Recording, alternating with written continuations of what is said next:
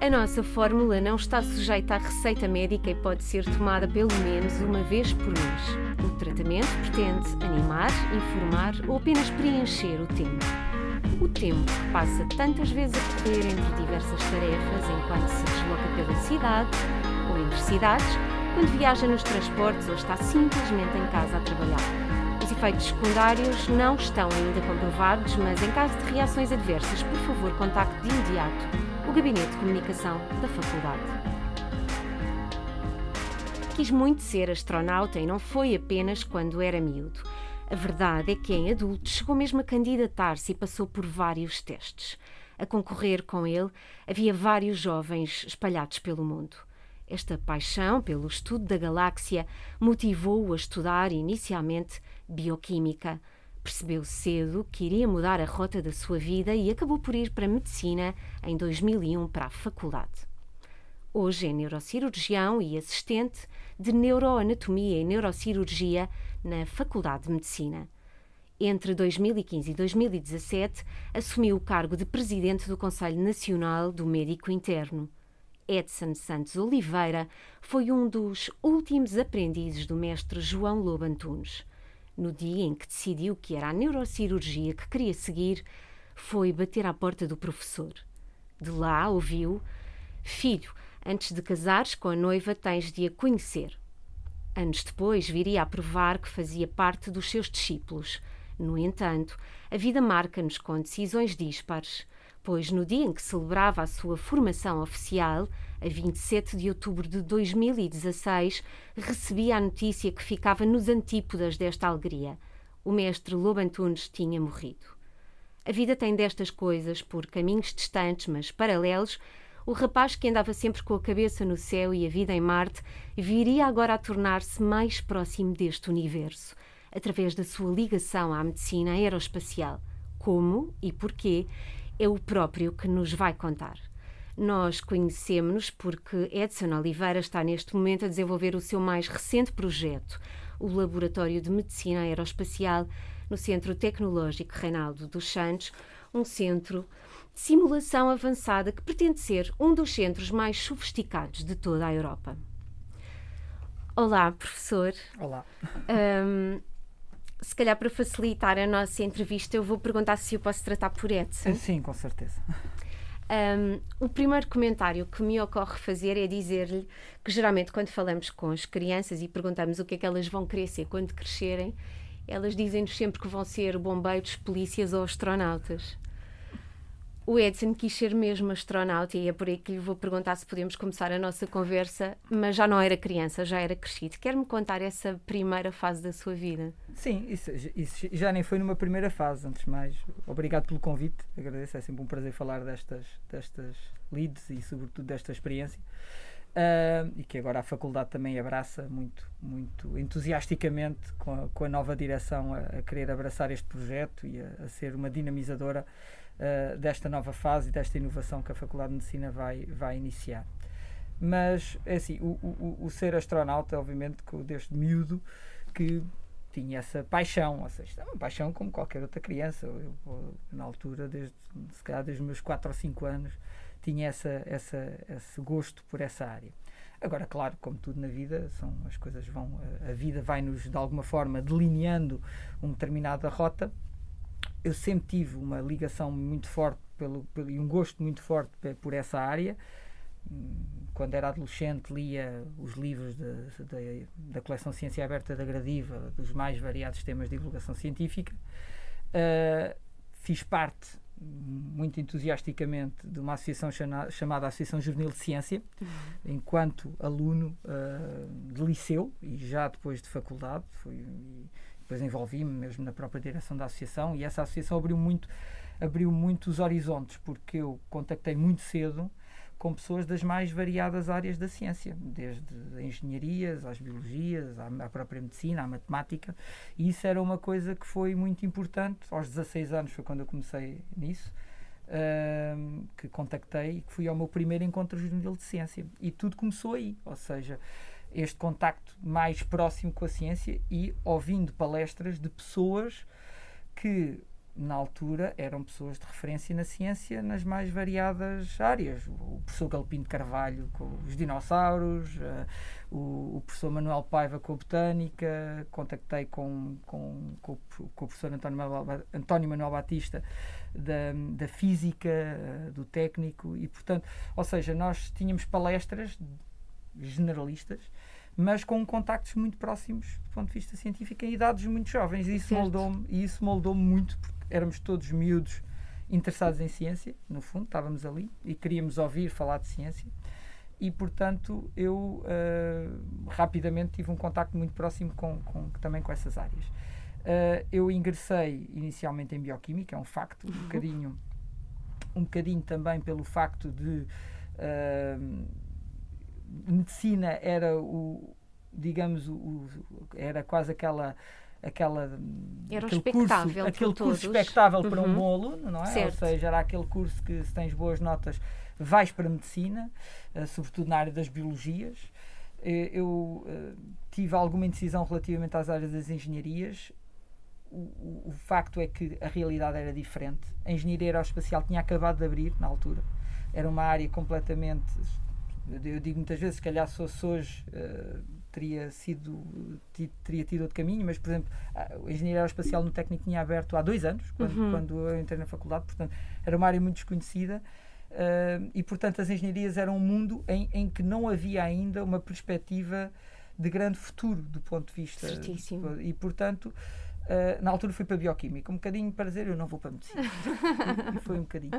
Mas uh, rapidamente percebi que, muito apoiado também, eu cresci em Coimbra e, portanto, muito, um meio muito académico, Aliás, foi onde entrou em Bioquímica. Foi entrei em Bioquímica, na Faculdade de Ciências e Tecnologia da Universidade de Coimbra. Uhum. Foi uma experiência espetacular. Só tive um ano, mas uh, rapidamente percebi que também aquilo não, me, não era propriamente aquilo que eu pretendia, porque aquilo era uma terra um bocadinho, não direi uma terra de ninguém, porque era uma área muito interessante, mas também não era aquilo que eu queria. Uhum. Porque afastava muito desta área das tecnologias mais avançadas, tipo espacial, mas e depois também o componente humano também eu perdia um bocado e, e, tive um apoio muito forte uh, de alguém que, me é muito próximo, uma família muito próxima em Coimbra, que são professores universitários, que é a família Ramalheira.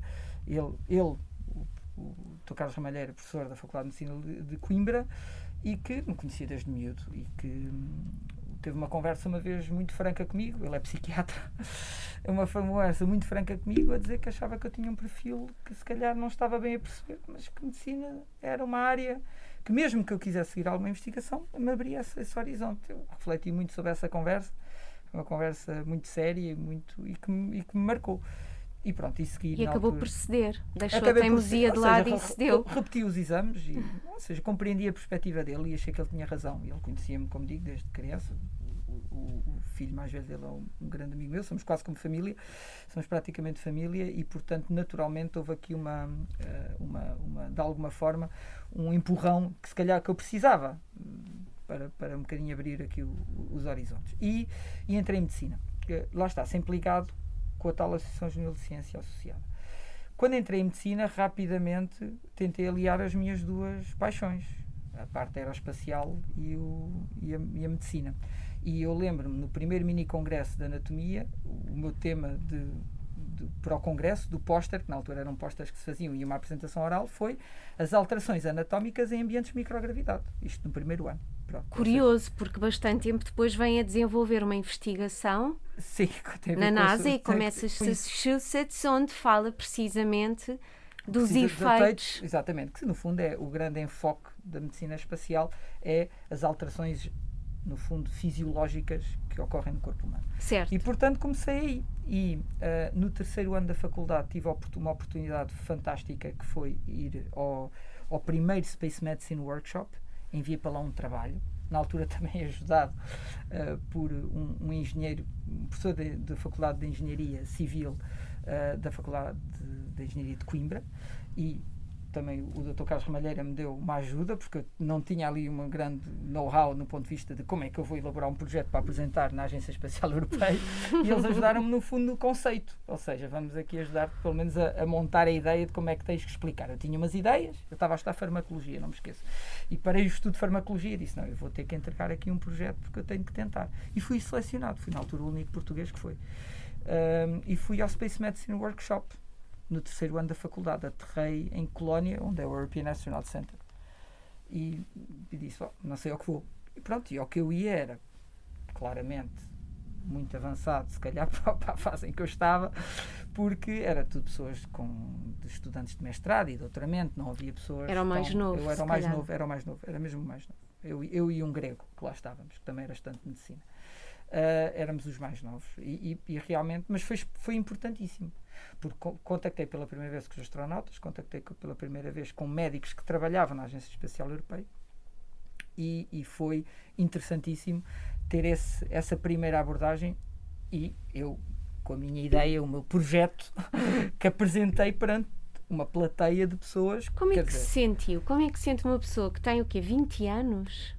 Sim, devia ter 21, sim. Pronto, 20, 21. Como é que se sente uma pessoa ainda tão jovem de repente tão perto da concretização de algo que era um sonho e que se torna palpável. Eu, eu, acho, eu acho que na altura uma pessoa nem tem bem a consciência. Eu fiquei, que foi a felicidade de ter sido selecionado, mas já não estava à espera de ser selecionado, sou sincero, quer dizer, mandei para lá a ideia, um, porque aquilo era um, o objetivo era discussão de ideias, tipo brainstorming, uhum. de ideias sobre, uh, no fundo, tentar desenvolver projetos para mitigar as alterações fisiológicas no ambiente de microgravidade. E, e eu mandei para lá uma ideia. e, e e sem dúvida que eu fiquei um bocadinho até estupefacto de ser selecionado e de repente vejo-me a ter que fazer uma apresentação na altura de 15 minutos perante uma plateia altamente exigente. Certo, e conceituada. Uh, e eu, eu, acho que só quando eu aterrei é que tive consciência de onde eu estava metido, porque na altura era só aquele entusiasmo de pá, vou à Agência Espacial Europeia, vou ao, ao Centro Europeu de Astronautas, vai ser tão giro.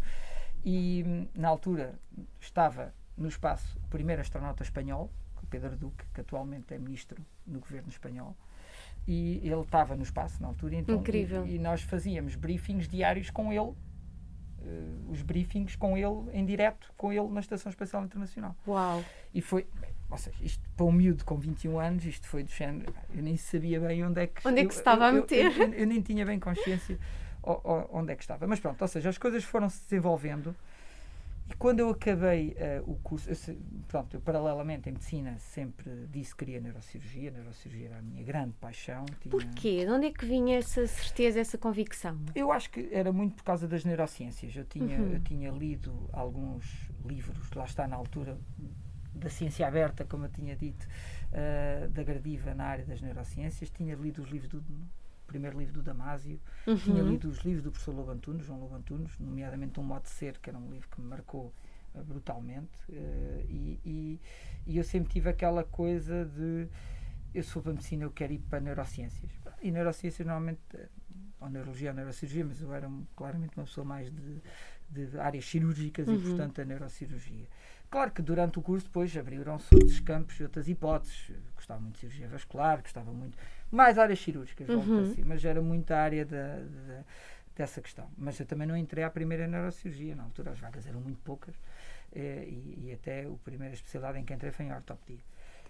Um, engraçado dizer isso, desculpe interrompê-lo, porque nós muitas vezes temos a ideia que os caminhos são sempre em linha reta e que têm que ser sempre perfeitos não têm que ser sempre perfeitos e é a prova que se chega onde se quer quando se quer muito. Não, eu acho que aí foi uma questão de muita de vontade, exatamente. Como é que se lida com a frustração, seja ela comedida ou não, quando não nos acontece tudo como planeamos? Eu acho que é um bocadinho a perspectiva de não desistir, ou uhum. seja, cair e voltar a levantar-se. Uhum. Eu, eu, nomeadamente nesta área da área espacial, eu quando acabei o curso, eu acabei o curso em 2007 uhum.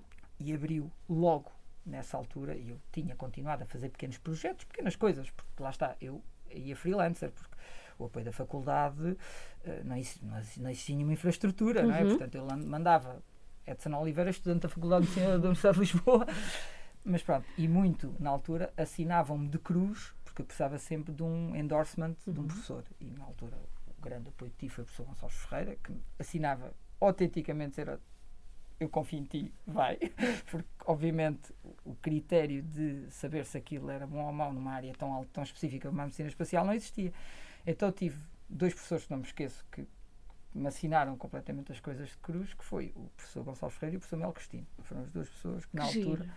na altura, eu, coitado do professor Mel Cristina, na altura, eu precisava de uma assinatura dele e consegui arranjar o número de telefone de casa dele e telefonei para casa. Estou a perceber o nível de Ou persistência. seja, pela persistência e o professor, mas o professor levou, levou a coisa até na- relativamente de uma forma leve e compreendeu que eu precisava daquela assinatura para ontem e portanto, mas ou seja, a minha, a minha eu era muito ah, ou seja, Obstinado. obstinado, exatamente, era muito obstinado nesta ideia. E quando acabei o curso, surgiu a oportunidade de fazer um estágio para a Agência Espacial Europeia, um chamado Young Graduate Trainee, eh, no Space Medicine Department. Portanto, eu mando o meu currículo com uma carta de motivação e, de repente, sou selecionado para ir à entrevista.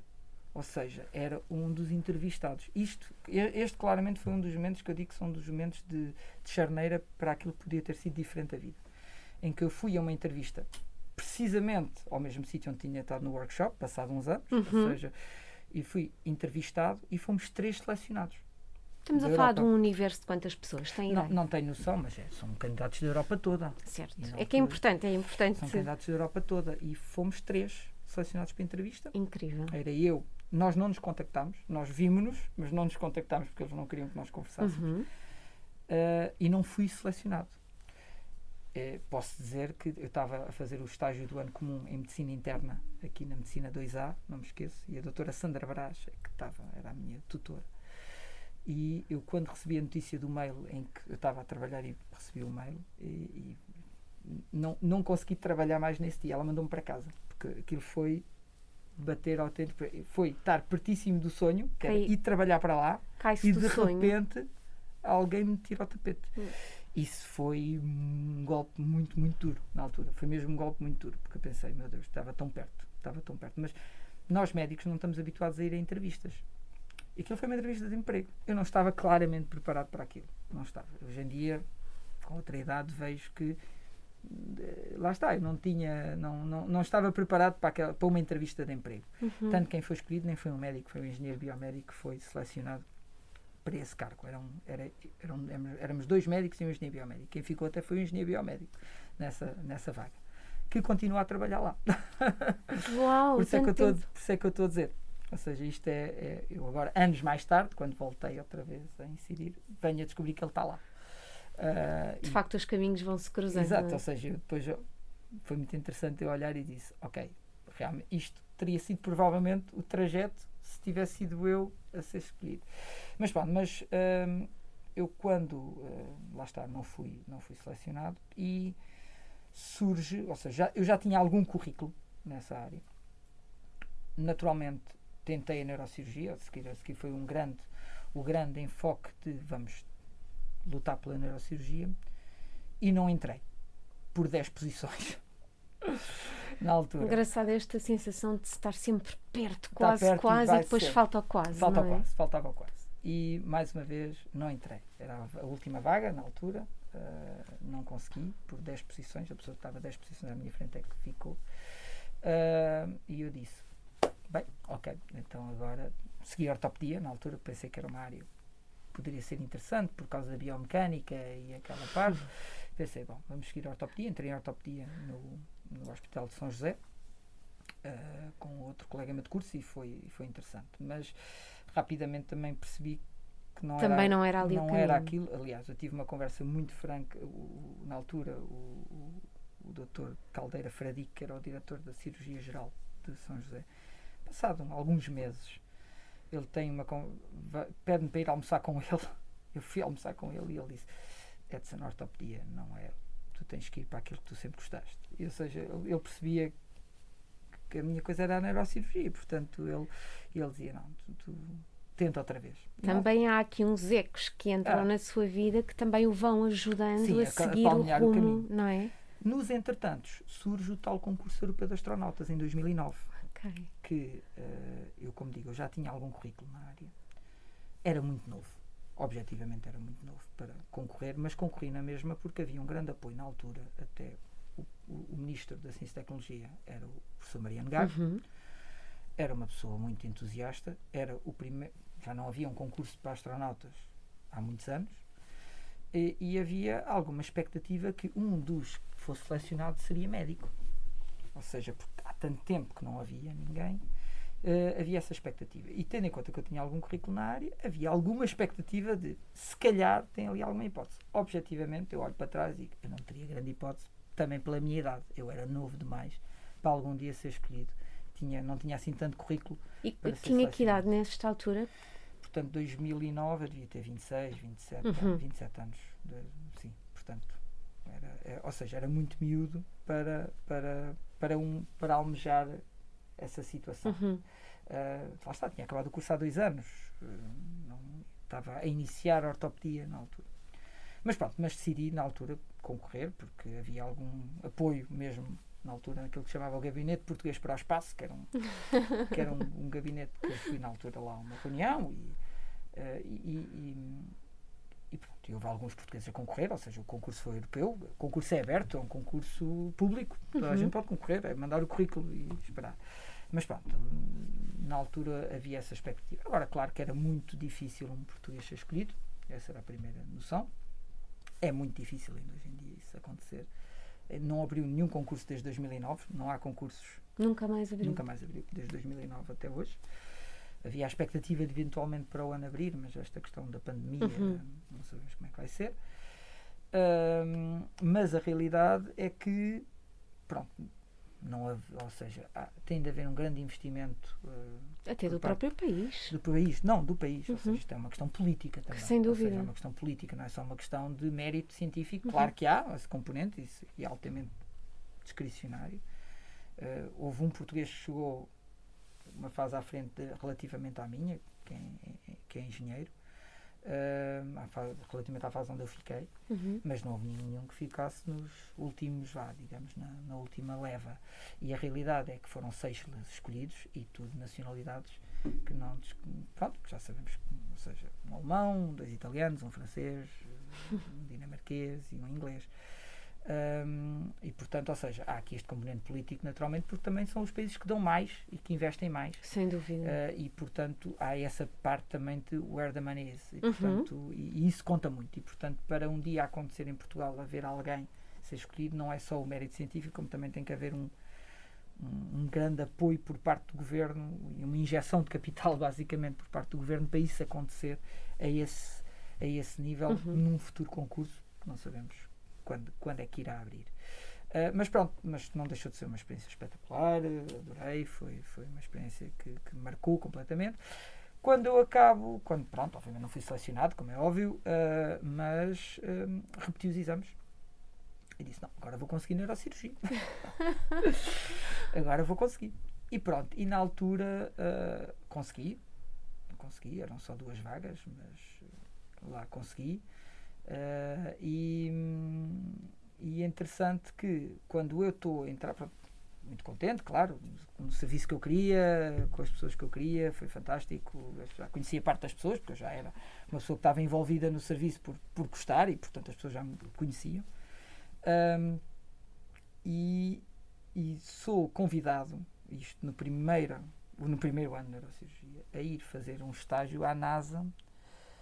Uh, fazer um curso especial que eles têm lá todos, tinham lá todos os anos, chamava Space Medicine Summer Course, uh, e mandam-me um convite devido às questões que, que tinha já mostrado interesse. Uhum. Pronto, e isso depois tive uma conversa muito franca com o professor Lobantunes e o professor Lobantunes disse uma coisa que eu acho que ele tinha toda a razão e que foi como tanta vez, raramente ele não tinha razão.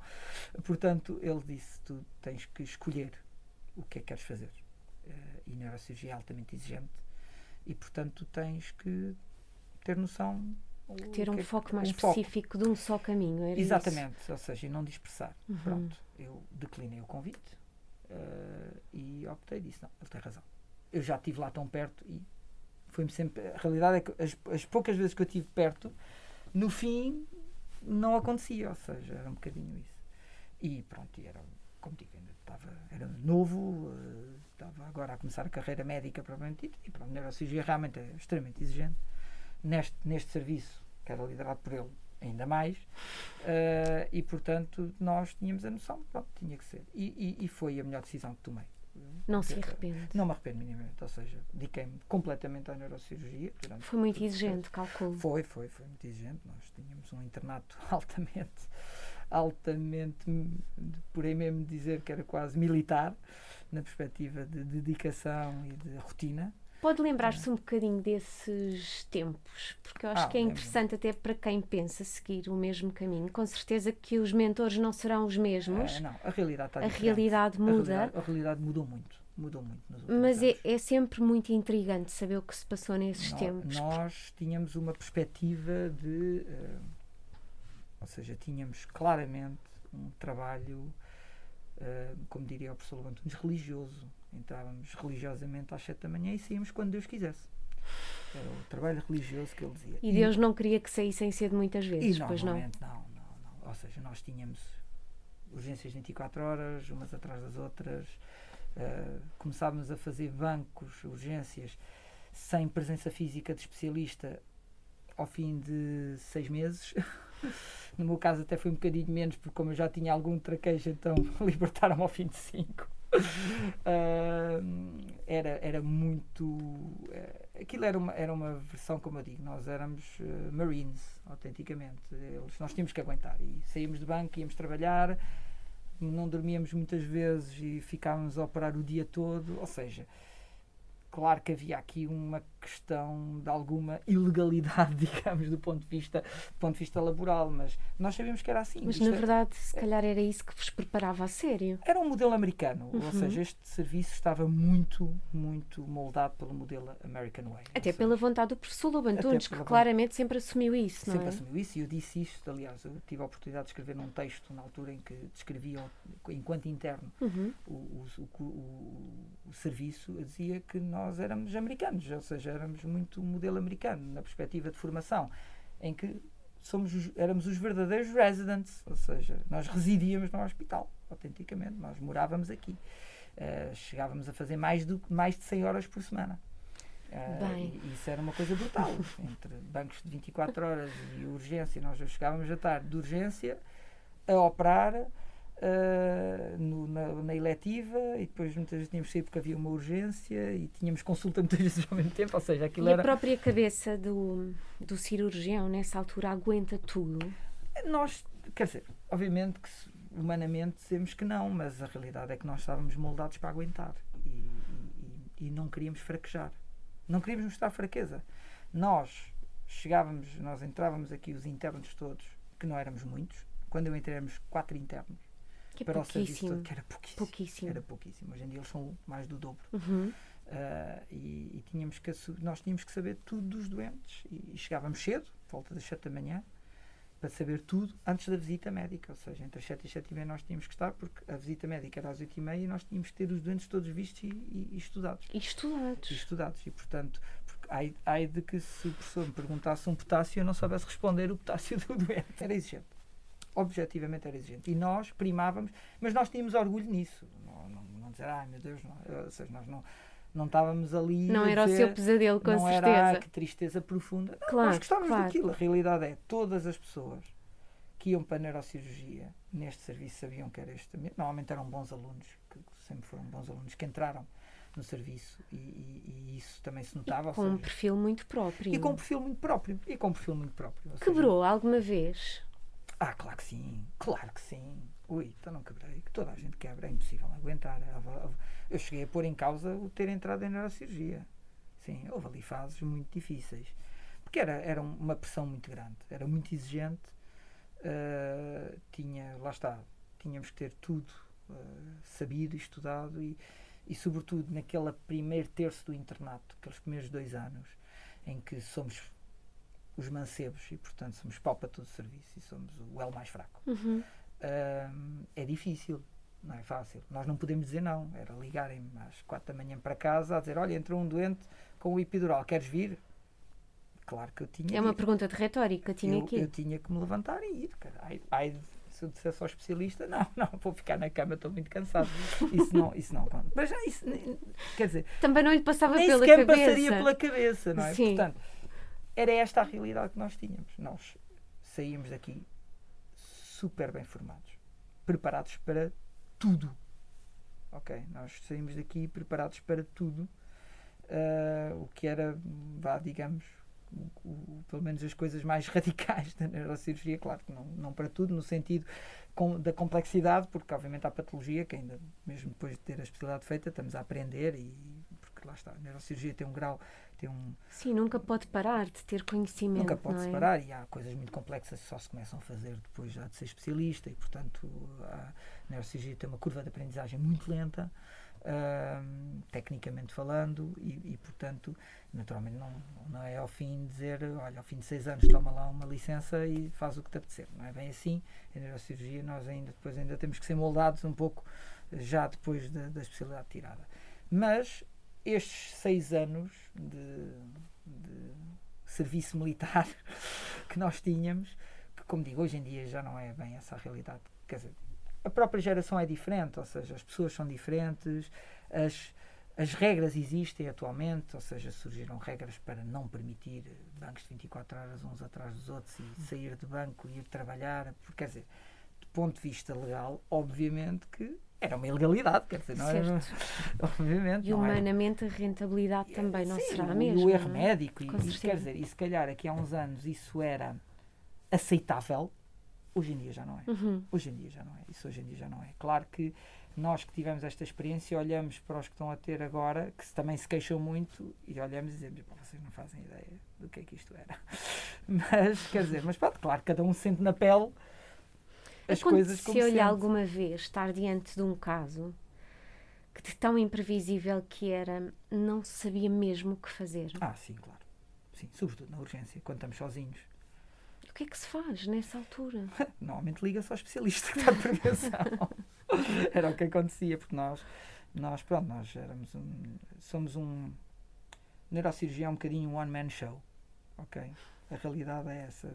O neurocirurgião, o ajudante da neurocirurgia existe, é um facto, mas realmente é um one-man show. O ajudante ajuda, é verdade, mas, mas ao contrário de outras especialidades, a nossa janela de atuação é muito pequenina e, portanto, não só dá para duas mãos, não dá para mais.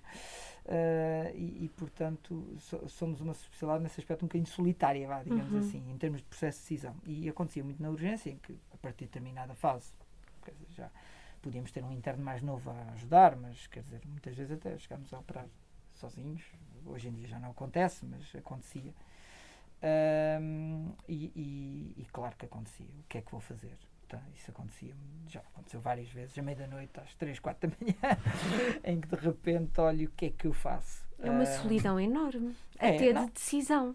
Sim, naturalmente, daí a pessoa que estava de prevenção, só que a pessoa que estava de prevenção estava muitas vezes em casa, certo. quer dizer, não está ali. E depois é dif... não se senta, ou seja, não, muitas vezes a decisão não, não é a mesma se, coisa. E tem é, que ser no momento, muitas, muitas vezes. tem que ser no momento, sim. Um, agora, pronto, nunca, nunca tive um desfecho fatídico, ou seja, nem, nem conheço. A realidade é que nós estávamos com um traquejo tal que, quer dizer, que, que a realidade é que dávamos a volta por cima, quer dizer, parávamos, telefonávamos a quem tínhamos de telefonar, eventualmente essa pessoa vinha se houvesse necessidade disso. Mas depois agiam. Viria, e agi, mas agíamos, quer dizer, ou seja, não, não, nós estamos, fomos, somos treinados para atuar, não para ficar, ou seja, não para bloquear, ou seja, não na mesma questão do, de, do que é inadvertido, nós não estamos treinados, não somos, digamos, o nosso mindset não é feito para ficarmos freeze, ou seja, congelados. Temos que fazer alguma coisa. E é verdade, ou seja, isso é, é nos incutido, lá está, e por isso é que o internato serve para isso também, para incutir uma determinada filosofia, uma determinada abordagem. As mãos às vezes tremem, ainda claro, assim. Claro, tremem, claro que sim, claro que sim. Como é claro que se controla tremem. isso? O nosso cérebro controla, dá essa ordem? Não, quer dizer, a questão Dispara. Temos que... Quem manda sou eu. não é bem assim, muitas vezes não. Muitas vezes isso não acontece. Agora, a questão é nós mitigamos e temos uh, formas de dar a volta, ou uhum. seja, treino também serve para isso, ou seja, mesmo quando há um stress e há uns nervos e as pessoas mais começam a tremer e começa a haver ali uma taquicardia e um suor, uh, lá está, nós não podemos entrar em pânico, isso é a primeira coisa, do not panic. E depois o resto, como digo, é acalmar. Havia um colega meu que me dizia uma coisa muito interessante, e, sobretudo, uh, eh, quando, quando nós estávamos em urgência, mais novos, e muitas vezes com o stress e as situações urgentes uh, são o que são. E ele muitas vezes dizia que quando estamos muito estressados, pensem que nós estamos a fazer o melhor que podemos pelo doente. E pior não fica. ou seja, na perspectiva não é pior não fica, é, ou seja, aquilo que estamos a fazer é algum bem. Se não fizer nada, a pessoa morre. Portanto, nós estamos a tentar salvar-lhe a vida. Portanto, com calma, que aquilo que nós estamos a fazer é o bem a essa pessoa. Uhum. E, portanto, eu, eu, eu, enquanto interno, cheguei muitas vezes a pensar isso, que era que é para também acalmar a pessoa, ou seja, dizendo, ok, não. Isto, e recentra, recentra um bocadinho. Recentrar um é? bocadinho, já, calma. Esta pessoa está mal. Nós estamos a tentar salvá-la. Vamos dar o nosso melhor. Se conseguirmos, pronto, muito bem. Mas nem, todos, nem todas as pessoas são salváveis. Ou seja, uhum. muitas vezes que nós vemos, infelizmente, é a lei da vida. Nem todas, nem todas as pessoas são passíveis de ser salvas. E depois também temos que lidar com isso, que é com a morte. Ou seja, lidamos muito em neurocirurgia, como devem imaginar, sobretudo no, na, na, urgência com os traumatizados, graves e, e muitas vezes não é fácil dizer a uns pais dizer que não há nada a fazer pelo filho, como chegou a acontecer, eh, muitas vezes crianças. E, e, e é preciso. E isso também isso, isso é uma experiência que também vale muito na nossa vida. Então, dar uma má notícia? Dar a má notícia e saber dar má notícia. Uma aprendizagem. Não se pode dar mais, mais notícias como se fôssemos um Robocop. É preciso saber. E saber perceber as pessoas. E saber muitas vezes dar a má notícia de forma gradual para a pessoa entender que o desfecho não é aquele que se calhar a pessoa desejava. E portanto, isso é uma coisa que também se treina e também se aprende. E é muito importante ouvir as pessoas mais velhas a dar mais más notícias. Aprende-se a ouvir. E eu, e eu aprendi muito a isso. Ou seja, a ouvir as pessoas mais velhas para eu perceber. Pois pronto, pois, claro, depende depois um bocadinho da pessoa e, e da sensibilidade. Da nossa personalidade, da nossa sensibilidade. Haverá pessoas, se calhar, mais frias que outras, mas não é fácil uh, sobretudo em idades jovens, dar notícias aos pais que o filho morreu ou que não há nada a fazer. Porque é a subversão absoluta da a natureza, completa, não é? Completa da natureza. E sobretudo agora que sou pai, uhum. sinto isso de uma forma completamente diferente. E, e portanto compreendo que dizer, é, não, não, não há forma de dar aquela notícia de forma leve também. Ou seja, é uma má notícia. E, e portanto, como, é que, como é que se faz isto, este segmento de papéis do Edson neurocirurgião e do Edson homem, individual, pai, casado. Um, o Edson médico dá uma má notícia, sai do hospital, neste momento está só a fazer privado, está na CUF, teve que deixar Santa Maria para conseguir gerir toda a sua agenda. Um, como é que se sai do hospital? Acaba de se perder um caso um, e desliga-se um botão e passamos só a ser o Edson pai e marido ah, e isso é impossível é impossível. Obviamente que tenta-se tenta -se separar um bocadinho as águas mas é impossível quando alguma coisa corre mal ir para casa e, e, e passar a porta e fingir que nada aconteceu. Isso não não, não é possível. Uh, sobretudo nos, nos casos maus. Uh, e porque alguns demoram algum tempo a a pessoa tem um luto praticamente e portanto o médico também tem o luto dos seus doentes alguns sim alguns sim Alguns, sim, sem dúvida. Uh, sobretudo os casos em que achávamos que, hum, que, se calhar podia ter sido diferente, ou, ou muitas vezes que há uma luta ou uma obstinação por fazer algo que depois, perspectiva, que não correu como nós pretendíamos. E, e, e, sim, ou seja, o médico também faz um bocadinho aquela história toda a gente tem os seus esqueletos no armário, mas, mas não é só essa a questão. A questão é nós temos que interiorizar o que aconteceu, perceber que só não acontece a quem não faz e que, naturalmente, se nós demos o nosso melhor e, infelizmente, houve algo que nós não controlamos que uh, fez um desfecho uh, anómalo e muitas vezes um desfecho fatal, que nós temos que interiorizar isso, perceber, tentar aprender com o que aconteceu, mas avançar. Ou seja, nós não podemos ficar, porque então aí, quer dizer, então aí a carreira acaba. Nem seriam médicos, se assim fosse, não é? Porque não ajudavam mais ninguém. todos os médicos têm que ter essa perspectiva, porque todos os médicos têm. Ou seja, há sempre doentes que marcam. Muitas vezes até nem são os casos mais complexos ou mais uhum. graves, mas há sempre doentes que marcam. Eu, eu, eu lembro-me da primeira morte inesperada enquanto estava a fazer o internato do ano comum. Ou seja, eu lembro-me disso, lembro, até me lembro da cara do senhor e o nome dele. Ou seja, porque marcou-me porque foi de uma forma inesperada. Inesperada. Eu estava a tratar daquele senhor e de repente o senhor morre. E eu fiquei a pensar o que é que aconteceu. E depois, pronto, e depois avaliam até algumas questões por trás de se poderia ter feito algo melhor ou não. E, Uhum. e, portanto, isso acontece. Obviamente, na neurocirurgia aconteceu o mesmo. Eu não deixa de ser gratificante pessoas com doença fatal, em que muitas vezes tumores que não têm qualquer capacidade de cura, como Uhum. são alguns dos tumores da neurocirurgia. Mas não, nós fazemos, damos o nosso melhor, damos, operamos às vezes uma, duas, três vezes a pessoa, mas a pessoa acaba por, quer dizer, a doença acaba por vencer. E não deixa de ser gratificante ter depois os familiares a virem ter connosco a dizer, a agradecer tudo aquilo que fizemos. Ou seja, eu já recebi um postal de uma irmã de um jovem que morreu com um tumor maligno a agradecer o último Natal que ele passou em casa com a família, que foi devido a ter-se reoperado, que conseguiu-se dar ali mais um tempinho. Minimizaram os danos, não é? Ou seja, a questão aqui é, é perceber que estamos a fazer algo bem, independentemente do desfecho ser fatal. Uhum. Ou seja, nem todas as pessoas, como digo, são, nem todas as doenças são salváveis, não é? E são curáveis. Ou seja, se, mas se nós dermos o nosso melhor, as pessoas reconhecem isso. E, sobretudo, alguma capacidade de humani- humanidade. Ou seja, isso é muito importante. Ou seja, ter um, um bocadinho o sentido, não é a questão agora a moda dos afetos, não é essa a questão de ser. Mas a realidade é que se as pessoas sentirem que nós vamos no mesmo barco e que nós estamos ali para acompanhar e não somos, não somos o inimigo, somos o, simplesmente o capitão do navio que está ali a tentar levar o navio a bom porto. As pessoas compreendem isso, muitas vezes sabendo que o navio vai naufragar. Mas a realidade é que essa eh, passagem, seja turbulenta ou não, mas que seja uma navegação em que a pessoa sente que nós demos o nosso melhor para chegar a algum lado. E as pessoas, acho que, independentemente das situações em que, sobretudo quando são mais jovens e em que é terrível dizer, olha, tem uma doença incurável e que vai matar, ahm, não deixa de a pessoa sentir que, pronto, foi dado o melhor possível àquela pessoa. Uhum. E lá está. E, e nós de vez em quando recebíamos, cheguei a receber visitas inesperadas de familiares, já depois da pessoa estar, passado um tempo, vir simplesmente agradecer o acompanhamento.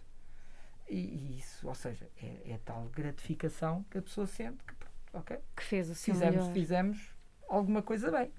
Eh, Deixe-me saltar aqui um bocadinho para o papel de pai, porque hum, falou disso. hum, hum, eu, não, eu não posso deixar de citar outra coisa que disse muito rapidamente. Ainda temos aqui este papel de pai, o Edson pai. Depois vamos terminar a nossa entrevista a falar do seu último projeto. Aliás, foi isto que nos uniu nesta conversa e acaba por ser o último tópico, mas é propositado. Vou ler uma, algo que disse na altura quando lhe pediram para comentar a sua relação com o professor Lobo Antunes. Um, Recordo-me emocionado a última vez que falei com ele em julho, um mês depois do meu casal de gêmeos nascer. Eles ficaram internados em neonatologia em Santa Maria. Ele foi vê-los e ligou-me. Filho, fui ver os teus meninos, são tão pequeninos, mas a Maria do Céu, diga-se aqui que a Maria do Céu Machado era a mulher, foi a última mulher do João Lobo Antunes e pediatra e chefe de pediatria deste hospital. A Maria do Céu diz que vão ficar ótimos. Parabéns, gostei muito de os ver. Um, os gêmeos nasceram, um, fica, eram prematuros. Sim, é sim. normal os gêmeos não completarem o tempo total de gravidez. Sim, sim, foi uma altura muito conturbada. Eles nasceram com 30 semanas e 3 Hum. dias. Ahm, e, e pronto, eles nasceram com 30 semanas, ficaram internados aqui na neonatologia, que foi fantástico, um serviço excepcional. Ahm, eles ficaram aqui 30 dias, ficaram aqui um mês internados. E pronto, e, e a professora Maria do Céu era a diretora de departamento, que obviamente nos conhecíamos porque era mulher do professor e portanto havia uma relação de alguma proximidade. Ah, e, e o professor na altura foi visitar, eu não estava, ele foi visitá-los, eu, eu nem estava lá. E ligou-me, foi a última vez que eu falei com ele, falei mesmo com ele. E estava à espera que ele os fosse visitar. ah, por acaso, sim, quer dizer, o professor nessas coisas, professor, ou seja, os colaboradores dele, ou seja, como ele chamava. Era a segunda família. Era, era a segunda família, era a segunda família dele. E portanto nós tínhamos uma relação algo próxima, nós era aquele ambiente bastante familiar em que o patriarca era o professor Lobo Antunes. E, e portanto havia, havia uma grande proximidade, ou seja, nesse aspecto professor não era só o chefe, não era só o, o, diretor, havia aqui alguma relação de alguma proximidade. E, portanto, sim, ou seja, ele foi.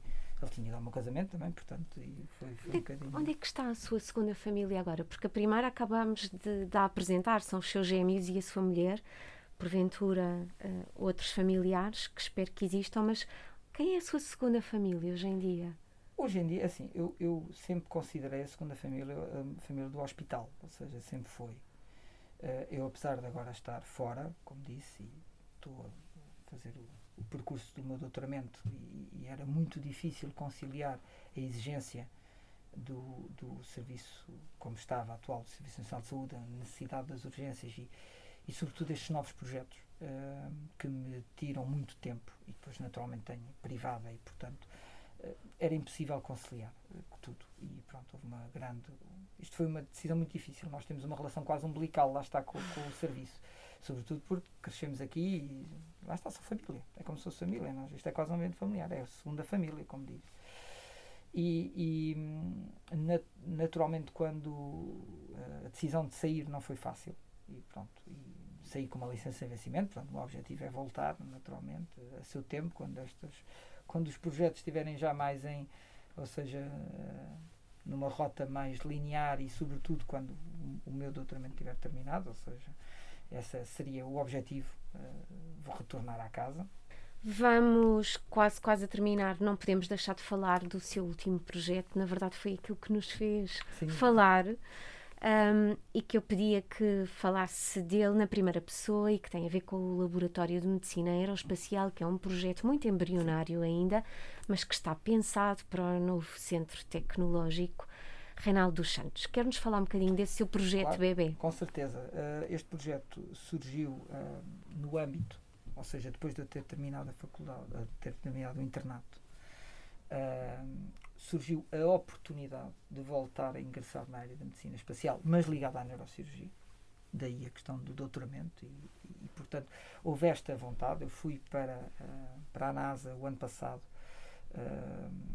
desenvolver alguns projetos e do, também me atualizar, também que era importante, que durante 10 anos não tinha contactado com, com essa área, mas tive essa grande oportunidade através de um médico da NASA, o Smith Johnston, que me abriu as portas novamente. Ou seja, eu encontrei-o, mais uma daquelas coisas da vida, encontrei-o num congresso de neurocirurgia, no Congresso Americano de Neurocirurgia, que foi em Houston, em que ele foi dar uma palestra.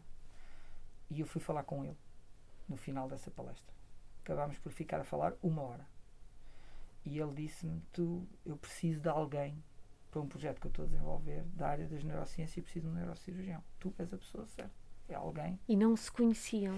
Não, não nos conhecíamos. Foi incrível. Não nos, não nos conhecíamos. Foi uma conversa, tanto que quando eu, quando eu terminei a conversa, ou seja, foi no final, das, no final da palestra, ele estava ali sentado e eu fui ter com ele.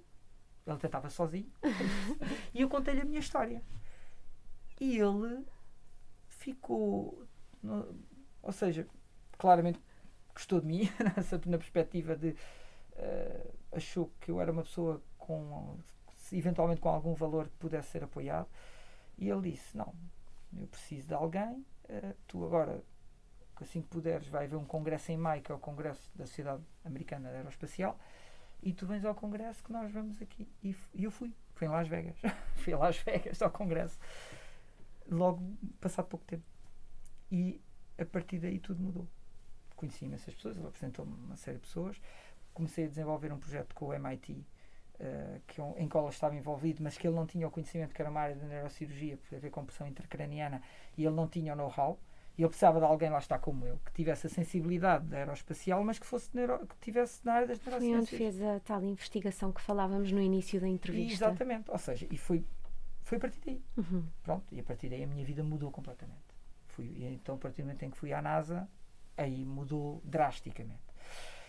Eu, e na altura o professor Fausto Pinto, uh, um, um homem que prima pela inovação e claramente uma pessoa também com uma perspectiva e uma visão de uma mundo visão também mundo muito muito particular acutilante sim exatamente muito particular eh, percebeu uh, ele pretendia na altura ele falou comigo quando depois de ter vindo da NASA falou comigo a dizer que pretendia desenvolver algo nessa área na faculdade e que eu era a pessoa certa para comandar o, de, de, o projeto. É? E comandar a nave. A, a nave, exatamente.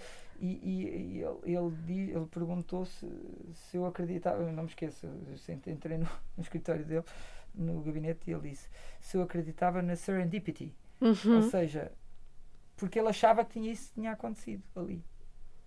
E é, era um facto. Ou seja, ele, muito entusiasta, e como digo, na perspectiva de vamos inovar e fazer algo novo, lá está. E, e, e são este tipo de pessoas que, que, que fazem andar, fazem andar uh, e, desenvolver, desenvolver as, as, a academia e as instituições. Muito também com a questão do novo edifício Reinaldo dos Santos, que está com uma perspectiva também de inovação e desenvolvimento de, de algo diferente. Uh, ele disse: temos que desenvolver aqui algo, algo nessa área. E, e o que é então, é esse algo? Esse algo é o Centro de Estudos de Medicina Aeroespacial, é assim que se chama, que já está aprovado pelo Conselho Científico da Faculdade, que vai estar sediado o laboratório no edifício Reinaldo Santos, no terceiro andar desse edifício, há um laboratório que nós uh, vamos ocupar. Uh, contratamos, foi contratada pela faculdade uma professora do King's College, a professora Thais Rossomano, que é doutorada em medicina espacial, é médica, mas não clínica, uh, muito dedicada, dedicou-se à área de, à, investigação, há muitos anos está no King's College, que era a única universidade que proporcionava oferta pós-graduada nesta área.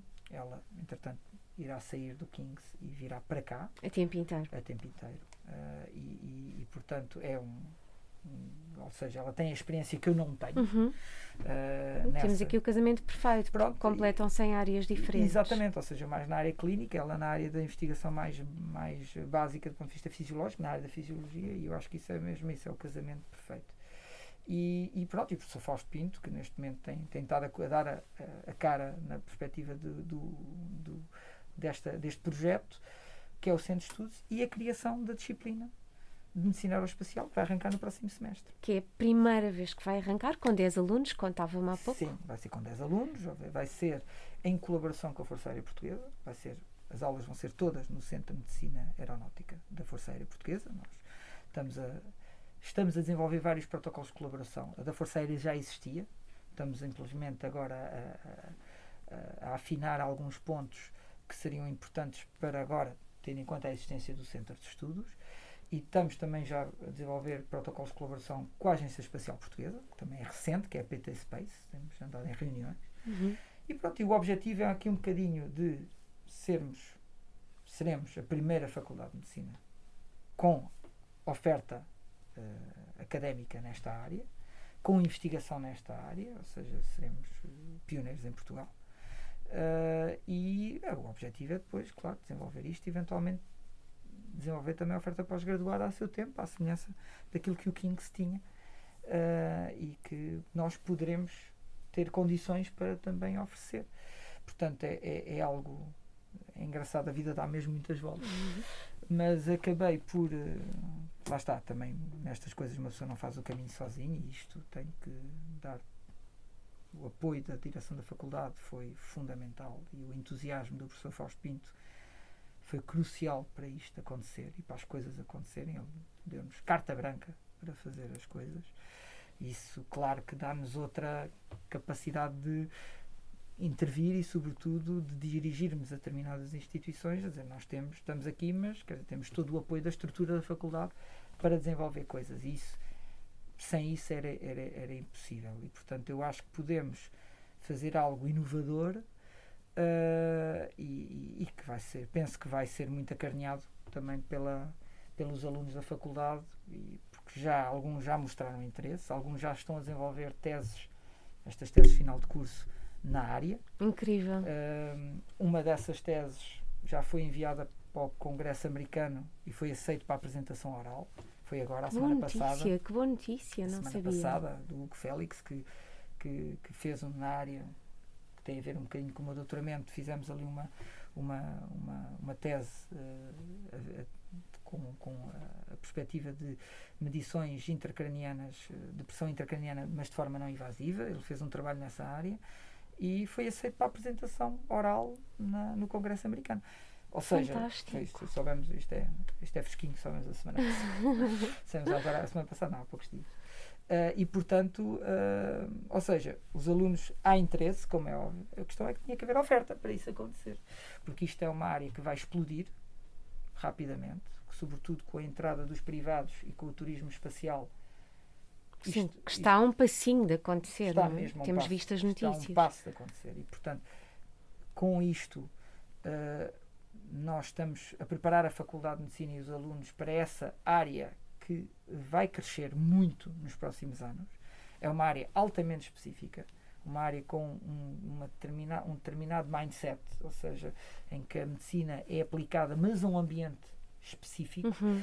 Um, e portanto há um conjunto de necessidades a desenvolver, de coisas a ser desenvolvidas, porque ao contrário dos astronautas, que são pessoas altamente selecionadas e que, do ponto de vista de saúde, do ponto de vista de, de capacidade psicológica, aquilo que se chama o the right stuff, Uhum. o the right stuff, que é aquilo que é o, o que é necessário para ser astronauta, no abrindo isto aos privados, a coisa vai ser diferente e já não vamos ter, naturalmente. Porque vai ser muito mais heterogéneo e, portanto, Exatamente. haverá muito mais fragilidades para cuidar, para Sobretudo- cuidar não é? Sobretudo, nós não sabemos o que é que acontece a uma pessoa que tenha, que tenha determinados problemas de saúde, Uhum. que paga o bilhete para ir, o que é que lhe vai acontecer. Nós não temos noção disso. Ou seja, não há qualquer noção de uma pessoa com hipertensão, diabetes, se quando os meterem num foguetão e forem lá para cima, o que é que lhes acontece do ponto de vista fisiológico? Porque os astronautas, por natureza, são pessoas extremamente saudáveis. Certo. São selecionadas ao milímetro. Com essa premissa, aliás. Ao ponto, só para terem noção, antes de voarem, é feita uma ecografia renal. Se houver a evidência de um cálculo renal, eles já não voam nesse dia. Isto, e é substituído na hora o astronauta antes de ir para o foguetão. E, e há um investimento muito grande dos privados nessa área, como se vê, não é? Ou seja, isto tem, Quase todos os dias saem notícias, notícias sobre este tema. Há muitas empresas envolvidas neste negócio. Isto é um negócio. Ah, e, e que há muito interesse nisso. E, e, portanto, ah, empresas como a Virgin, a Blue Origin, que é da Amazon, o SpaceX, que é do Elon Musk, Do- ah, Sierra Nevada Company, Boeing, eh, ou seja, e outros que tal, que eu também como, confesso que só depois de ter estado o ano passado na NASA é que tive a noção clara de ao nível a que vastidão isto está há. ao Uhum. nível a que isto está. Isto está a um nível. Ainda agora, a Axiom Space, eh, que é uma empresa eh, privada, vai fazer um módulo ligado à Estação Espacial Internacional, que vai ser o primeiro hotel do espaço, no fundo. Ou seja, vai ser um módulo que vai ser lançado. E está para breve. Quando Eh, diz breve, estamos a falar de quanto dois tempo? anos. Dois Só dois anos. Dois anos. Isto daqui, a- daqui a dois anos as coisas vão ser diferentes. Esta semana foi selecionado o grupo chamado Artemis, ou seja, o grupo de astronautas que vai à Lua. Pelo menos os podem vir a ser selecionados para ir à Lua e já estão selecionados, foram anunciados Uhum. eh, agora, esta semana. Portanto, em 2024 vai alunar alguém. Eh, e a Estação Espacial Internacional, que vai ser agora um projeto que vai ser posto um bocadinho mais de parte por causa da Lua, vai servir para outro, não só para o laboratório científico, mas também vai servir com certeza para a área do turismo espacial. Lá está, a Axiom Space vai ligar um módulo para as pessoas poderem passar uns dias lá, lá em cima. Eh, vamos ter muitos voos suborbitais eh, com a oportunidade de pessoas eh, verem a Terra do espaço.